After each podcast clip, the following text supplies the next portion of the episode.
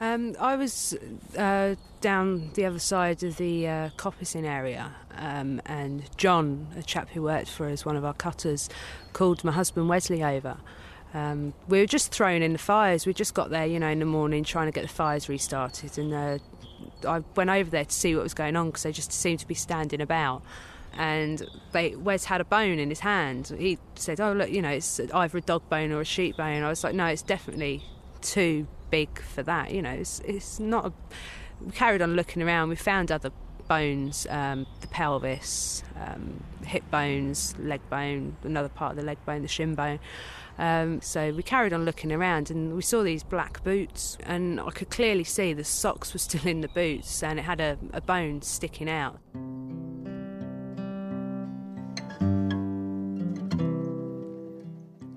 They were clearing out the forest land, making way for development.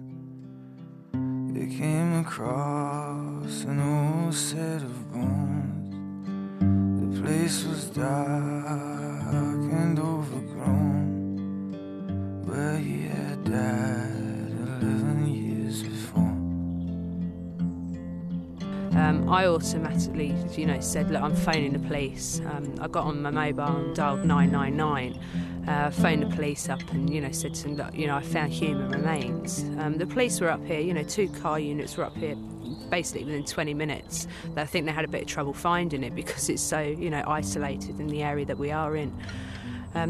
They came up here, you know, they had the Pulsar unit come up, all the forensic people in the white suits and paper shoes and everything. It was really muddy up here at the time.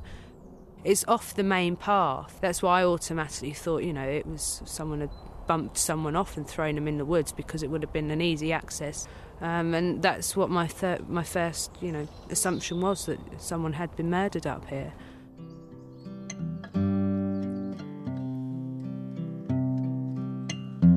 Where did you come from?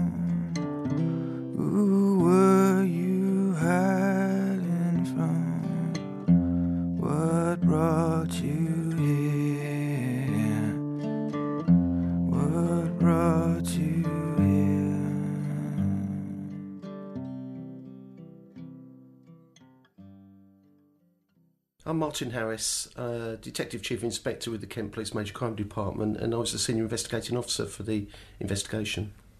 What we found was the skeletal remains of a person distributed over an area of about 50 metres. And we were able to call various experts to the scene, botanists, forensic anthropologists.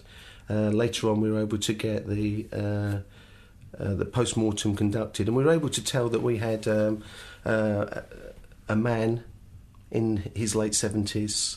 Some of the bones were chewed by animals, which again, it's important to look at each of these particular injuries to the skeleton and interpret them and make sure that it wasn't some other cause.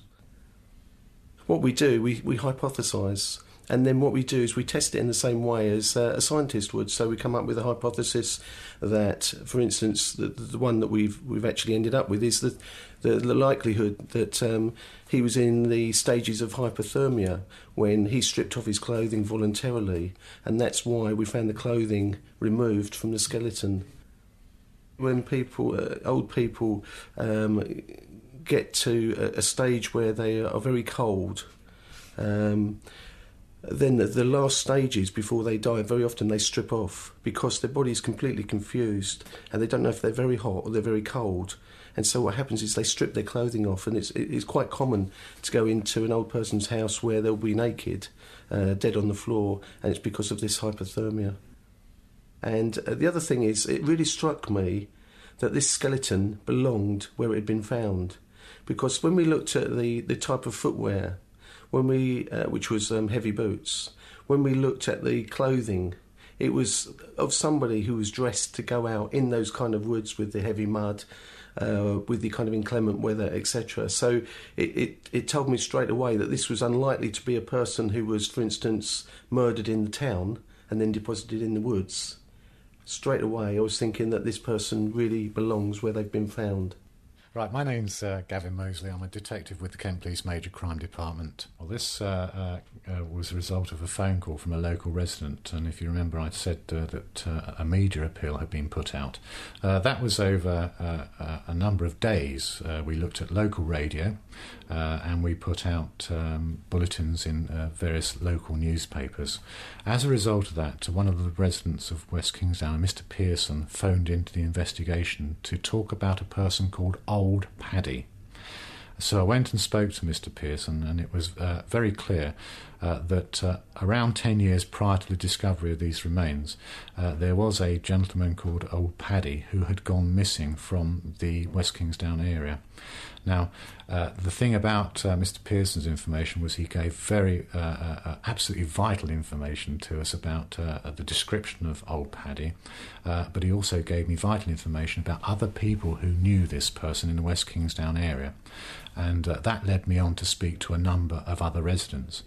But you had this name, which was Old Paddy, and that had to be sort of looked at a lot further, because what you didn't have was another name, i.e. the surname of the individual concerned. So my initial focus of that side of the investigation was, who was Paddy? True to your investigations and from talking to people, the police in Kent came to the conclusion that it was Patrick Folan, yes, and they convinced the coroner of like so. Could you just take me point by point through the reasoning why you came to the conclusion that it was definitely Patrick? Right, a number of reasons really, because you can look at the forensic side, and the forensic side gives you clear indications that you are dealing with a person who is a specific age and a specific height. Patrick Folan fitted that criteria. Secondly, you'd start looking at the possessions that were found. There was a pipe, there was a tobacco, there were coats, and there were boots. The pipe, I think, is a very significant feature, because everybody I spoke to who remembered Old Paddy remembered that he always had a pipe in his mouth, and whether or not he was smoking it was another matter, because occasionally he didn't have tobacco. But the pipe was described, and this pipe that we found was similar in description in very many ways as the pipe that had been found. And in addition to that, the location. This was a man who walked through the woods regularly, who slept in the woods regularly, who used Horton Woods regularly as a route to and from West Kingsdown to the pub at Horton Kirby. It does lead you to believe that that was Patrick Folan in the woods. So what are you at there? I am just after putting the finishing touches to 350 letters, which I'm sending out. The letters are all going to the one family, the Folan family, all trying to find, see if there was a family. Dear Sir or Madam, we are hoping you might be able to help us with providing information for a programme we are making on Patrick Folan, an Irishman who emigrated to London at some stage between the 1920s and the 1950s. We believe Patrick's surname was Folan. Any information you may have, no matter how insignificant, would be gratefully received. Is there anyone in your surrounding family whose circumstances match those of Patrick's? Did anyone in your family emigrate, never to be heard of again? If there is anything that springs to mind, we would be very grateful to hear from you. We can be contacted on the numbers or addresses listed above.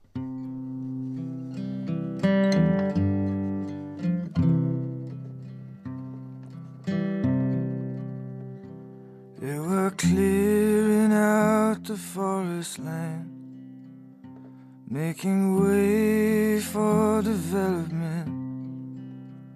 I came across Old Paddy's bones. The place was dark and overgrown, where he had died 11 years before. We're gathered here today to remember Patrick Folan, known as Paddy, to all his friends.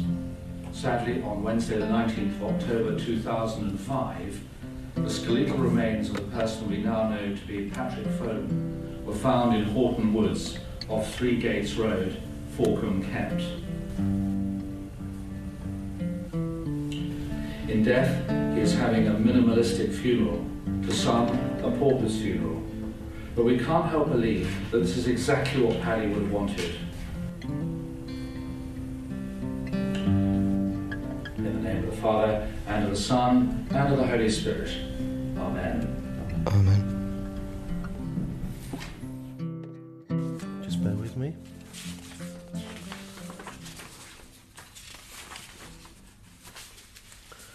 So, I mean, the final sighting that we've got of Patrick was actually on Saturday the 17th of November in 1995. Mm. So that's 11 years ago almost.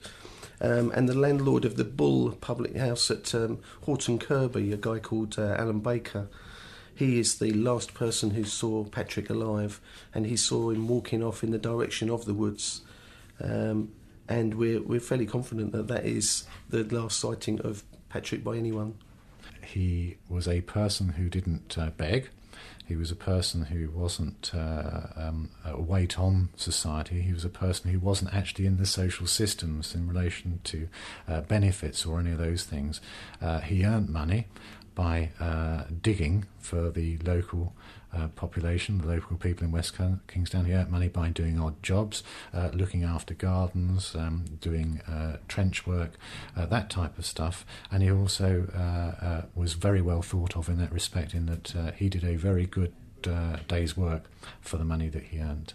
Patrick Folan was a person who was much loved within the community. He was a fairly nomadic type person who had a long history of sleeping in those woods, and I think Patrick would have wanted probably to die in those woods. He loved the area. He'd been there for many years, and I think as far as he was concerned, it was probably the ultimate way to go. The actual detail of his final moments is never going to be pleasant for anyone, but I think for him to end up under the stars, probably naked, I think in a way that's exactly the thing he would have wanted. I know absolutely nothing about his previous life. Again, the only information that I know about is from his days in the West Kingsdown area in Kent. There were a number of stories that he had told residents about his background. There was one story which said that he came to England with his family because of an outbreak of flu. There was another story which talked about coming over, possibly working in the car trade, his family working in the car trade to get work in the UK. Another one talked about coming over and an incident where a house was bombed, and then there was further stories about relatives, a number of brothers, one brother in particular who had got drunk, fallen into a river and drowned. And there was another story about him living with an older brother and an argument over something with his brother's wife and him leaving. Other stories of him having had a wife and at least one child, to having roots in certain parts of Ireland. So the truth is we don't know, really. That is still a mystery to us, and it would appear that several people got different stories from Patrick about exactly what his true roots were.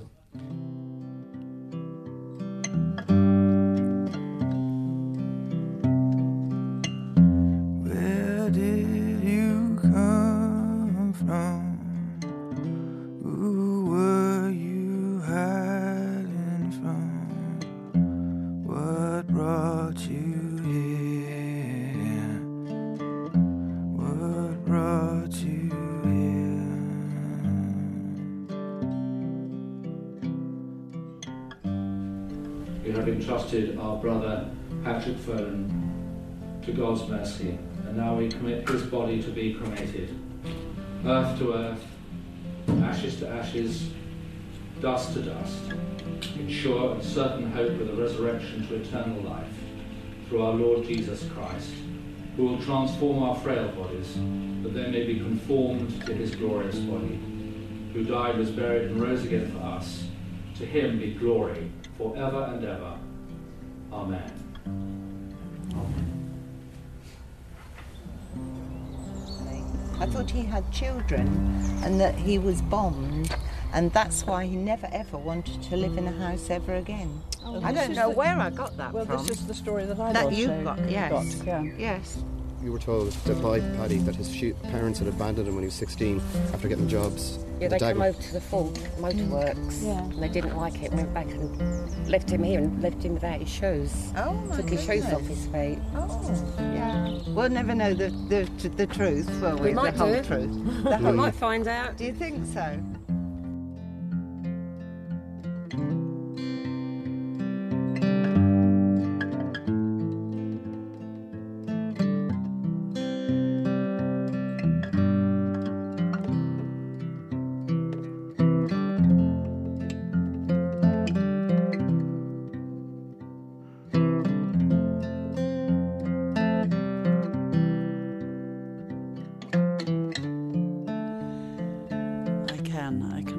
Particularly before the storms, this was a beech forest, and the storms tore the beech trees out of the ground. But in the evenings, he'd lie under the beech trees and look up through the branches, and I can imagine him doing that. You'd see the stars in the sky and the lights changing, and the clouds,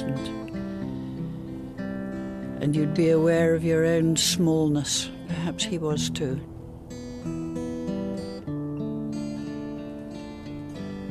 But I'll bet he did. I'll bet he lay and just looked. Took it all in. It is beautiful, isn't it?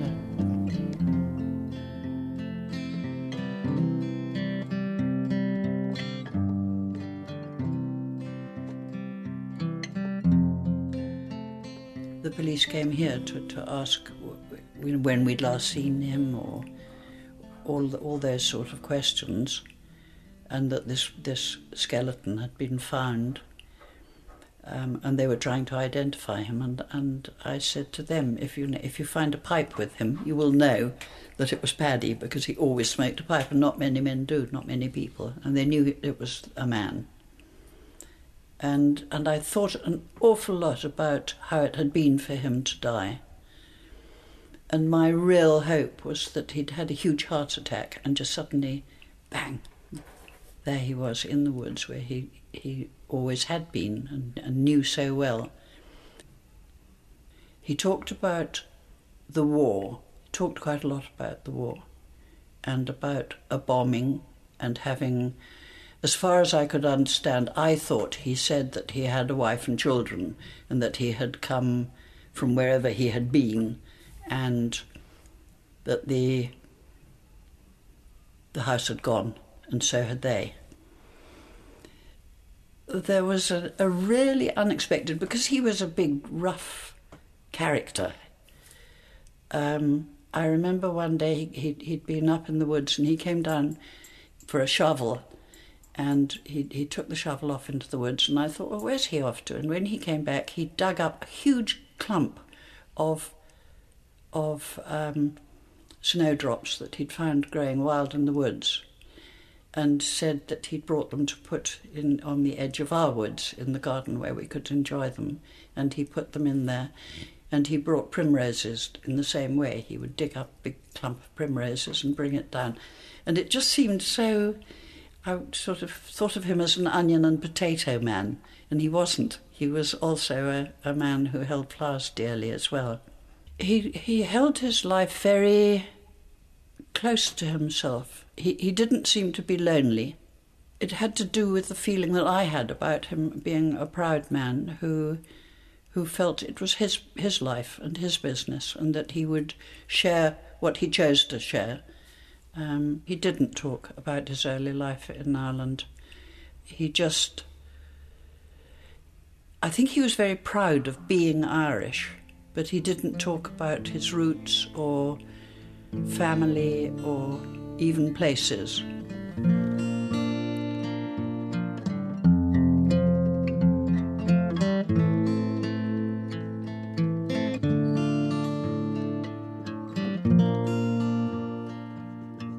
Hidden across the sea to the opportunity, just enough to pay my fare. long it's been my plan to see that foreign land. Gonna make my fortune there. You don't have to worry, Mom, I'll see you Christmas time. You don't have to worry, Mom, it's gonna be just fine. And I promise I will write you, and I'll send back what I can. God knows there's nothing here for me in dear old Ireland. No new messages. You have one old voice message. To go directly to the main menu, press star. This message was left today at 16:12. Oh, hi, Kieran. My name is Mary Folan, and I did have a letter from you back in September at my house in Carna, and I only got a letter yesterday. It's about, I think, obviously about my uncle. So if you could, I don't know, I'll try you tomorrow probably. I'm just getting, I'm sorry it's taken me so long, but I only found out the letter was there last week. Okay, Kieran, thanks. Okay, bye-bye now. Well, he didn't disappear as such. He went to America around 1935, or before that, and he was back once from America, and that was it, like. But no, but he had sisters over there, and but he never came back after, like. There was, yeah, no problem. There was only three Folans in London, and at the time when I went there, 1961. My name is Kevin Folan, and I had two uncles, one called Paddy and the other called Joseph. Both of those actually left Galway as stowaways in the boat. I'm not sure exactly how many years ago. One of them came back after 2 weeks, but the other, he joined the British Army, and he was a soldier in the Crimean War, but he got killed.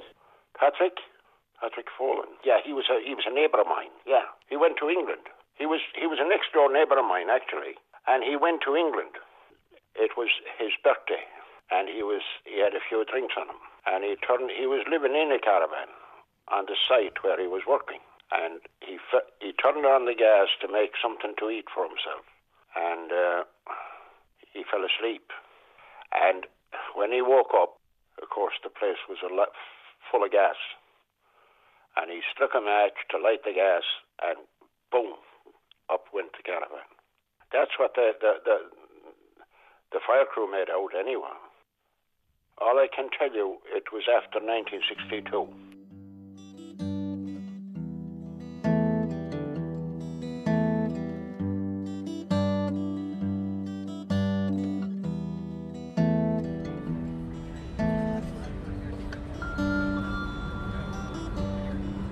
And attention please, I'm short riding at the Galway station. And that's where my passengers bring all their luggage and personal belongings with them. Galway station will be our final stop. Thank you.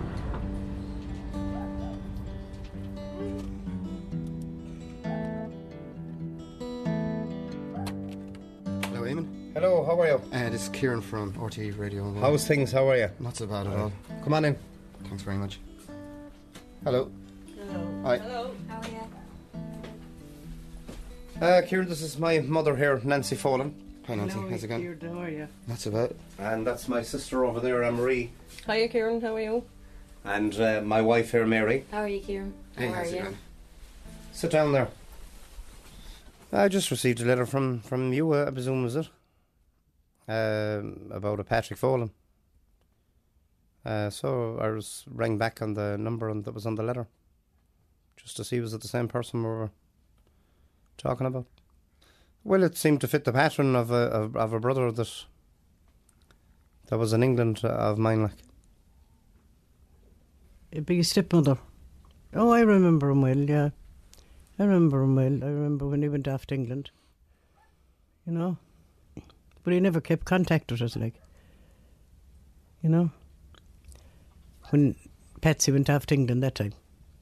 So I've never seen him after that, but I still remember him as good as ever. Well, he just wrote two letters after going, but never bothered after that. Oh, just, like, tell me how he was getting on over there and He said he still felt a bit lonely and was always asking. I'd only the two kids at the time. You know, and he should be always asking about them. I don't know why he never wrote any more letters. I never knew why. When I was over in West Kingsdown, talking to people in the area about Patrick, the Patrick Folan were making the documentary about, one lady in the area did have a photo of Patrick Folan. And I was just wondering, if I gave it to you, is our Patrick Folan the same Patrick Folan that left your house, you know, so many years ago?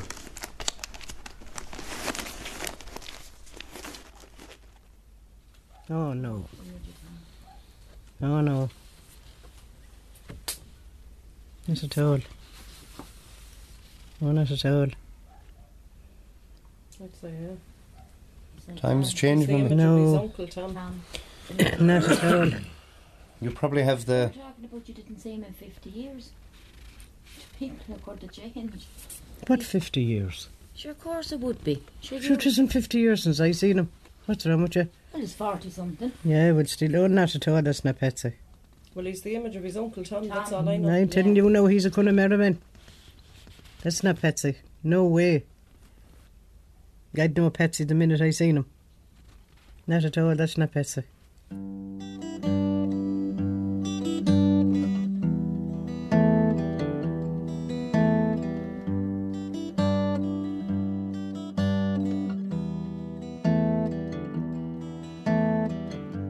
my name's Cathy Smith. I work for West Kent Housing Association, and I was contacted by social services who were looking to home Paddy Folan, who'd never had a home before. When I first met him, I would say he was in his 70s. He wasn't well. I think somebody found him quite ill. That's how he first got started to get help. The day that social services brought him to my wife to get a flat, I just thought it was astounding. It hit home then, and I just couldn't believe that he'd been in the woods all those years, winter and summer, night after night. It's just incredible for anybody to do. I wouldn't want to try it, but he did, and he looked strong, and he looked dignified as well. Just an incredible feat, really. The only thing that really stands out in my mind wasn't having a kettle, it was the television. So we got him a colour television. He didn't watch programmes, it was the weather. He just loved watching what the weather was all the time. He couldn't read and write, so if he got any post, he would bring it to me, and when I went round, I'd check his post for him, and there was an electric bill. And I tried to explain to him that when he watches the television and the light comes on, you have to pay. He said, no, the light is free, because he'd been living outside and everything had been free all these years. So I could see then the problem was starting, integrating him into his own home after living in the woods and living for nothing, really. But he never put his heating on. He put his immersion tank on for hot water once a week to bath. And he kept his flat spotlessly clean. There was nothing cooking-wise. When he was living in the woods, he always went to the local butchers and bought their ham, and he lived on bread and ham, and the same thing when he got this flat. He didn't buy cooked potatoes or anything. It was still bread and ham. The only thing he said was when he lived in the woods, he always did what his mother said. She told him every day he must make sure that his feet are clean. He said so, summer, spring, winter... He washed his feet, he said, and in the winter, in the snow, he'd take his socks and boots off in the woods and wash his feet and toes in the snow. And he did that every day of his life.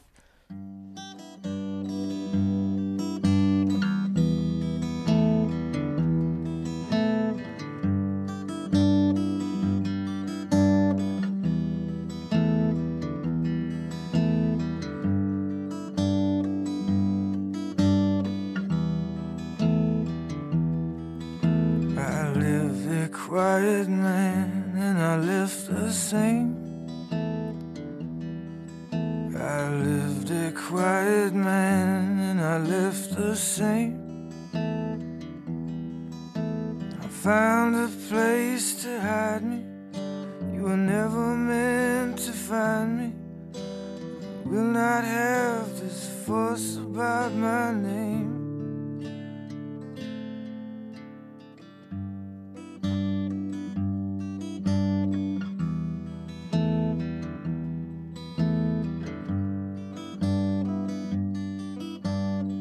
Hello, is that you, Kitty?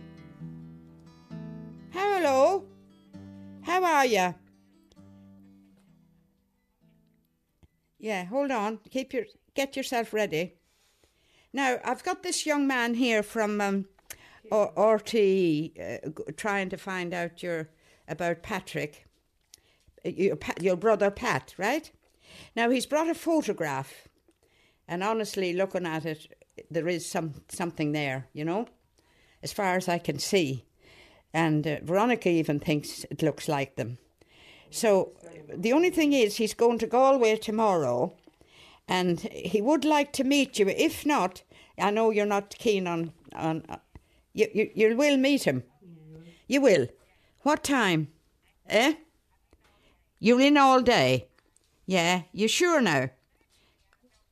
Oh, well, I'll give him your phone number anyway, so you'll be on your own, won't you? That's okay, that's what he wants, right? All right then, Kitty. See ya.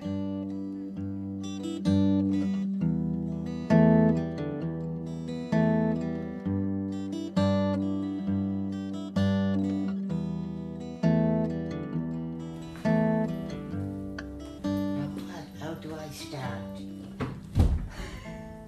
Telling this, or where to begin? I don't know where to begin, only when I was in London I seen him once. And that was it, and that's the last time I seen him. Tall, handsome, dark hair. Very, very quiet. Would you say you'd be able to recognise Patrick if you saw a photo of him, or...? Have you got one? I got a photo, yeah. Let's have a look. Please. Just a photo inside that. Why do you stick it? Because it's just the only envelope I could find. Oh, you could leave it open. No, that won't be him.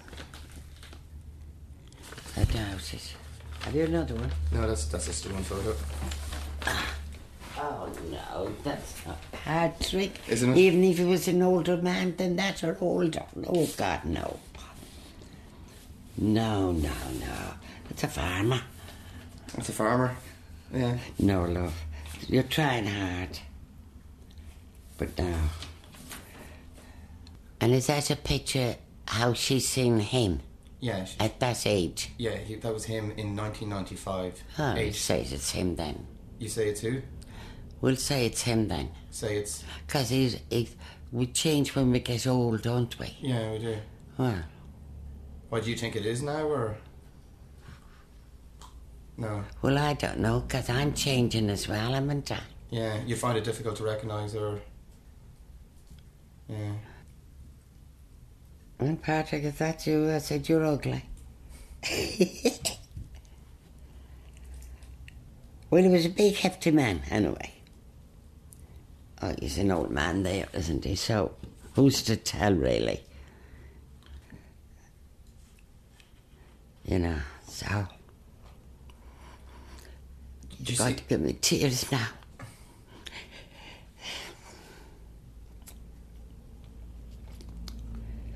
Well, I must thank the people that looked after him and gave him a nice burial. It could be him. Yeah. Well, I'll put that in the frame now, and I'll keep... Give me glasses and keep looking at him. But that we all change when we get older, don't we? We all change. Could be him. Only smile. You know what I mean?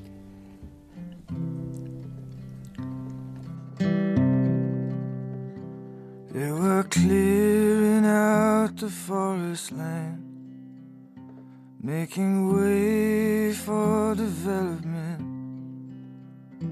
Came across old Paddy's bones. The place was dark and overgrown, where he had died 11 years before.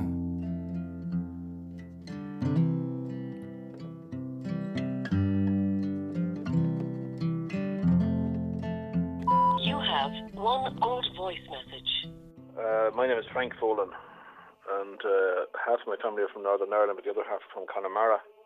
And Patrick Folan was a man who went to England first, and then his offspring went to America. Well, of course, there was a problem there in that a lot of them who left the country would have been Irish speakers, so they wouldn't have been able to write it as such. And you know, phones didn't exist or whatever, or there's very little of them in comparison to today. So the amount of communications was very small, even from England. You know what I mean? There might have been a letter at Christmas or some money in an envelope at Christmas or something like that, but that was about it. My name is Mary Folan, and I did have a letter from you. I think it might be back in September about a Patrick Folan, which I actually believe is my uncle, which I really don't know very much about. All I know is that he lived in London, I think it was 1952, in Cricklewood, I believe. And that was the kind of last or only thing that we kind of know about him. I spoke to my brother in America about it, and he knew there was definitely such a person. But whether he's still alive, dead or alive, we actually don't know. So, unless I really don't know how. I'd love to really. I did try the Red Cross here in London, but they were more in like looking for people from the war and people that were killed or lost or injured in the war. They weren't really that interested in finding somebody that was just like that lived here and kind of disappeared or whatever. Where did you come from?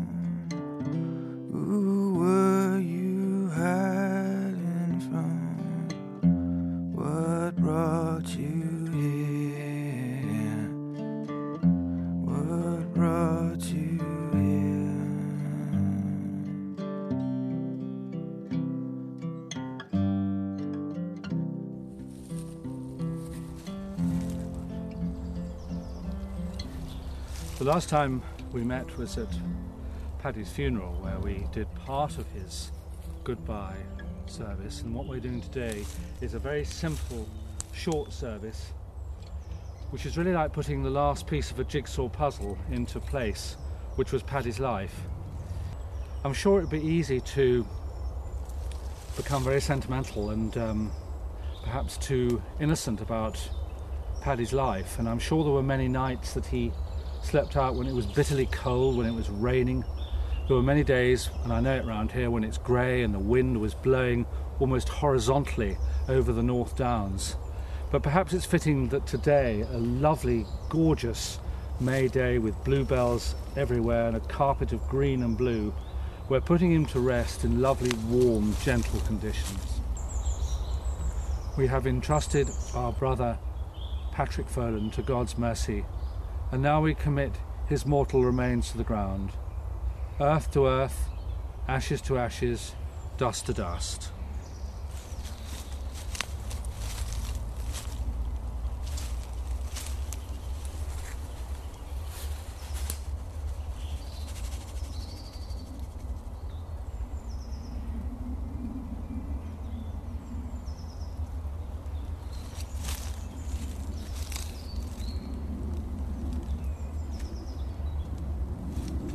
Finish our prayers by saying together the prayer that Jesus taught us while he was with us on earth. Together we say, Our Father, who art in heaven, hallowed be thy name. Thy kingdom come, thy will be done, on earth as it is in heaven. Give us this day our daily bread, and forgive us our trespasses. My watch has stopped. What's the time? I make it 12:10. Oh, well, I'm only 2 hours. Are they digging? So. Oh, are they digging? Right, shall we get that way? That'll might hurry them up a bit. They're waiting for us. Yeah. Penny said she was coming. They